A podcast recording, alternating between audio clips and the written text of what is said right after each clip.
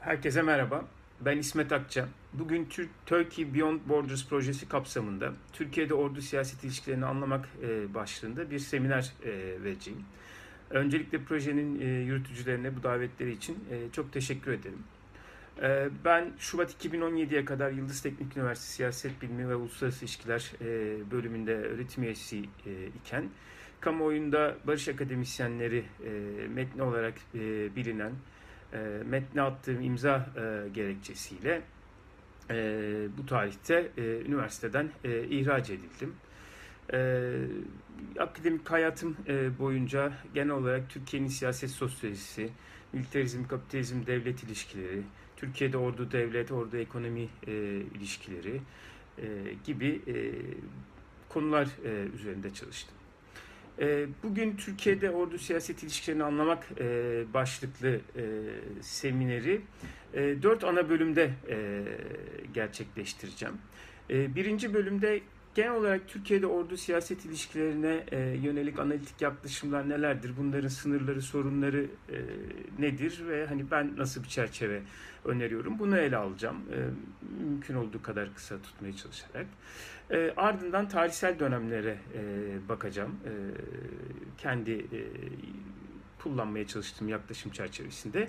Bu doğrultuda ikinci bölümde 1960 ve 1980 arası İthal ikameci sanayileşmeye dayalı kapitalizm e, döneminde ordu siyaset ilişkileri, ordunun siyasi alandaki rolü ne bakacağım. E, üçüncü bölümde 12 Eylül 1980'de gerçekleşen darbe ve bu darbenin inşa ettiği devlet, toplum, ekonomi modeline e, odaklanacağım ve 1990'larda benim neoliberal milli güvenlik devleti e, dediğim e, devlet biçiminin ve bunun içinde ordunun siyasi alandaki rolüne e, bakacağız.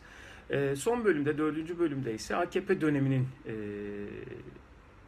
farklı alt dönemlerinde ordu siyaset ilişkilerine nasıl şekillendiğine e, bakacağım.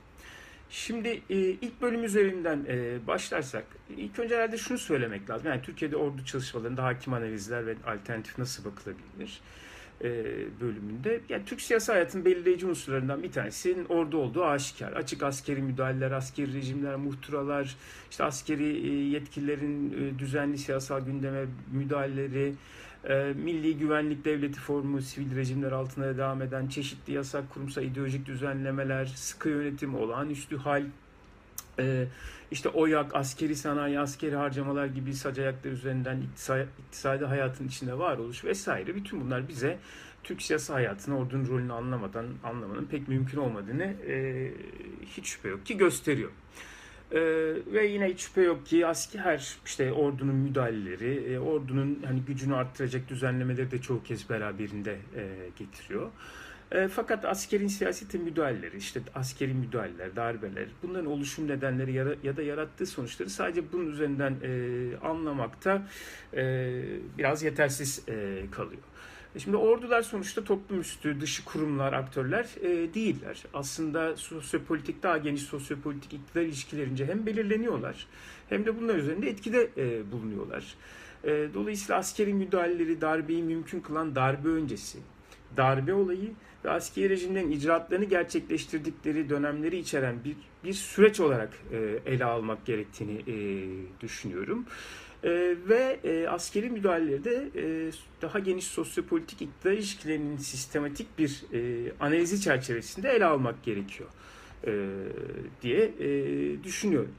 Şimdi Türkiye'deki ha- hakim analiz tarzlarına e, baktığımızda ne görüyoruz? Özellikle 1980'li yılların ikinci yarısı, 90'lar, 2000'lerde e, farklı e, teorik ve politik pozisyonlardan aslında liberal muhafazakar, liberal demokratik, sol liberal politik pozisyonlardan e, sahiplenen ortak bir e, analiz biçiminin e, hegemonik e, hale geldiğini görüyoruz. Bu aslında sadece ordu analizlerinde değil, Türkiye'de genel olarak devlet, devlet toplum ilişkilerine dair e, analizlerde karşımıza çıkan bir şey. E, yani bir genellemeyle bunların devlet merkezi bir kuramsal yaklaşıma sahip olduğunu, e, yani seçkinci bir devlet, devlet merkezciliğin e, daha baskın olduğunu, Michael Mann'ın ayrımıyla seçkinci devlet merkezci yaklaşımlar ve kurumsalcı devlet merkezci yaklaşımlar arasında bir ayrım yaparsak e, Türkiye'deki bu hakim analizlerde seçkinci devlet merkezci yaklaşımının daha belirleyici olduğunu görüyoruz ve bunun Türkiye'nin siyasal sosyolojisi devlet toplum ilişkini açıklamakta hegemonik bir pozisyona özellikle 80 sonrasında sahip olduğunu 2000'ler boyunca da devam eden 2010'lara kadar belki de uzanan e, bir yaklaşım bu. E, bu şunu söylüyor en genelinde e, devletin kendi işte özelliği, özgül çıkarları olan devlet seçkinlerinin gücü üzerinden tanımlanıyor. Buna göre salt kendi ekonomik veya politik çıkarlarını arttırmak peşinde olan devlet seçkinleri e, toplumun tümü üzerinde bir güce sahip ve bu gücü hakim sınıflar dahil tüm toplumsal aktörler hilafına e, kullanıyor. E, bu analiz tarzı aslında Türkiye'deki yani 1980 sonrasındaki e, hakim değerlendirmelere baktığımızda kendisini askeri müdahaleler, ordu siyaset ilişkileri üzerine olan analizde de e, gösteriyor. İşte güçlü devlet geleneği, Kemalist sivil ve askeri seçkinlerin rövanşist hamleleri, işte ordunun ordunun rejimin muhafızlığı rolü, vesayet rejimi gibi daha ziyade sürekliliği işaret eden, farklılaşmayı, kopuşları vesaireyi e, işaret etmeyen sürekli işaret eden unsurlar üzerinden e, açıklanıyor. E, açık veya örtük biçimde asker sivil, merkez çevre, devlet e, toplum, devlet sivil toplum gibi ikilikler üzerine kurulu bu analizlerde temel iktidar ilişkisinin işte devlet seçkinleriyle örneğin burjuvazi de içerecek şekilde tüm toplumsal aktörler arasında olduğu, orduyla kendi gücünü seçimde alan hükümet, işte e, onu temsil eden iktidardaki parti arasındaki e, çekişme olduğu veya bürok başka analizlerde bürokratik orta sınıfla ekonomik orta sınıf arasındaki e, iktidar mücadelesi olduğu sürekli olarak e, yenileniyor. Aslında bu ikilikler bu şekilde e, şey yapılıyor, üretiliyor bu hak, üretildi e, uzun e, zaman boyunca bu e, hakim e, yaklaşımlar e, tarafından. E, ve yine bu yaklaşımlar askeri müdahalelerin gerçekleşme nedenleri ve hayata geçirdikleri uygulamaları da ordunun ve bürokrasinin gücünü ve çıkarlarını yine top, tüm toplumsal e, güçler karşısında pekiştirmek, yeniden tesis etmek veya arttırmak e, üzerinden e, açıklıyor. Şimdi bu, bu 10 yıllarda 80 sonrası dönemde e, bu anlatı tarzını daha eleştirel şekilde kullananlar yani çünkü bunların içinde politik olarak ordunun yaptığı müdahaleleri olumlayan e, pozisyonlarda e, var. E, bunun dışında e, daha eleştirel bakan, ordunun bu politik gücünü sorunsallaştıran, antidemokratik olduğunu vurgulayan çalışmalar da var. Bu tip çalışmalarda yani daha eleştirel şekilde kullanan çalışmalarda ordunun bu politik gücünün yani yasal, kurumsal, idari, ideolojik dayanaklarının sergilemesi konusunda önemli katkılar sunulmakla birlikte aslında bütün bunu mümkün kılan e, sosyopolitik güç ilişkilerinin analizinde yukarıda biraz önce bahsettiğim e, ikiliklere dayalı, e, demin saydığım ikiliklere dayalı bir e, analiz yeniden e, üretiliyor. E, şimdi bu analiz tarzının e, belli sınırları var, belli analitik e, sınırları olduğunu, sorunları olduğunu e, düşünüyorum. Beş noktada toplayabiliriz e, gibi geliyor bana. Bunlardan birincisi bunlar genelde askeri müdahalelerin e, işte ordunun rolünün tarihselliği ve toplumsallığını yok sayıyorlar. Daha ziyade süreklilik vurgusu yani 10 yıllara hatta 100 yıl ötesine yayılan bir süreklilik e, vurgusu e, öne çıkıyor.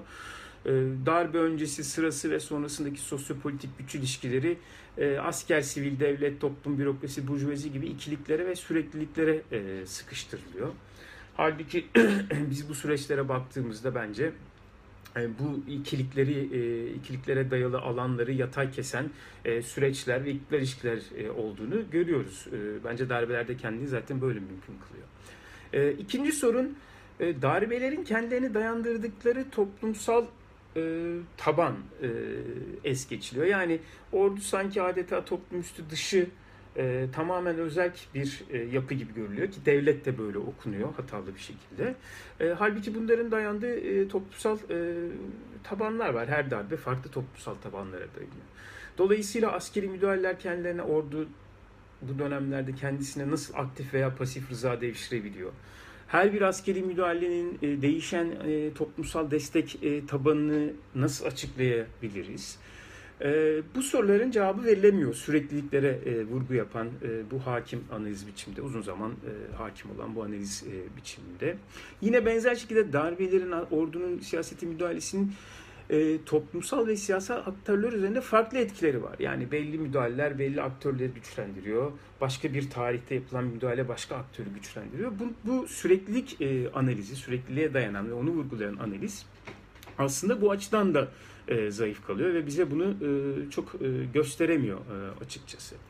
Üçüncü zayıf noktası darbe rejimlerinin ordu ortaya koyduğu devlet formu, inşa ettiği devlet formları, hukuki, idari, kurumsal yapılanmalar, devletin kurumsal mimarisi tarihsel süreç içinde farklılıklar e, gösteriyor.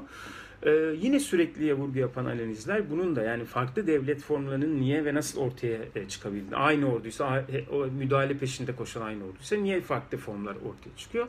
E, bu, bunu da analiz etmede e, daha e, zayıf e, kalıyor.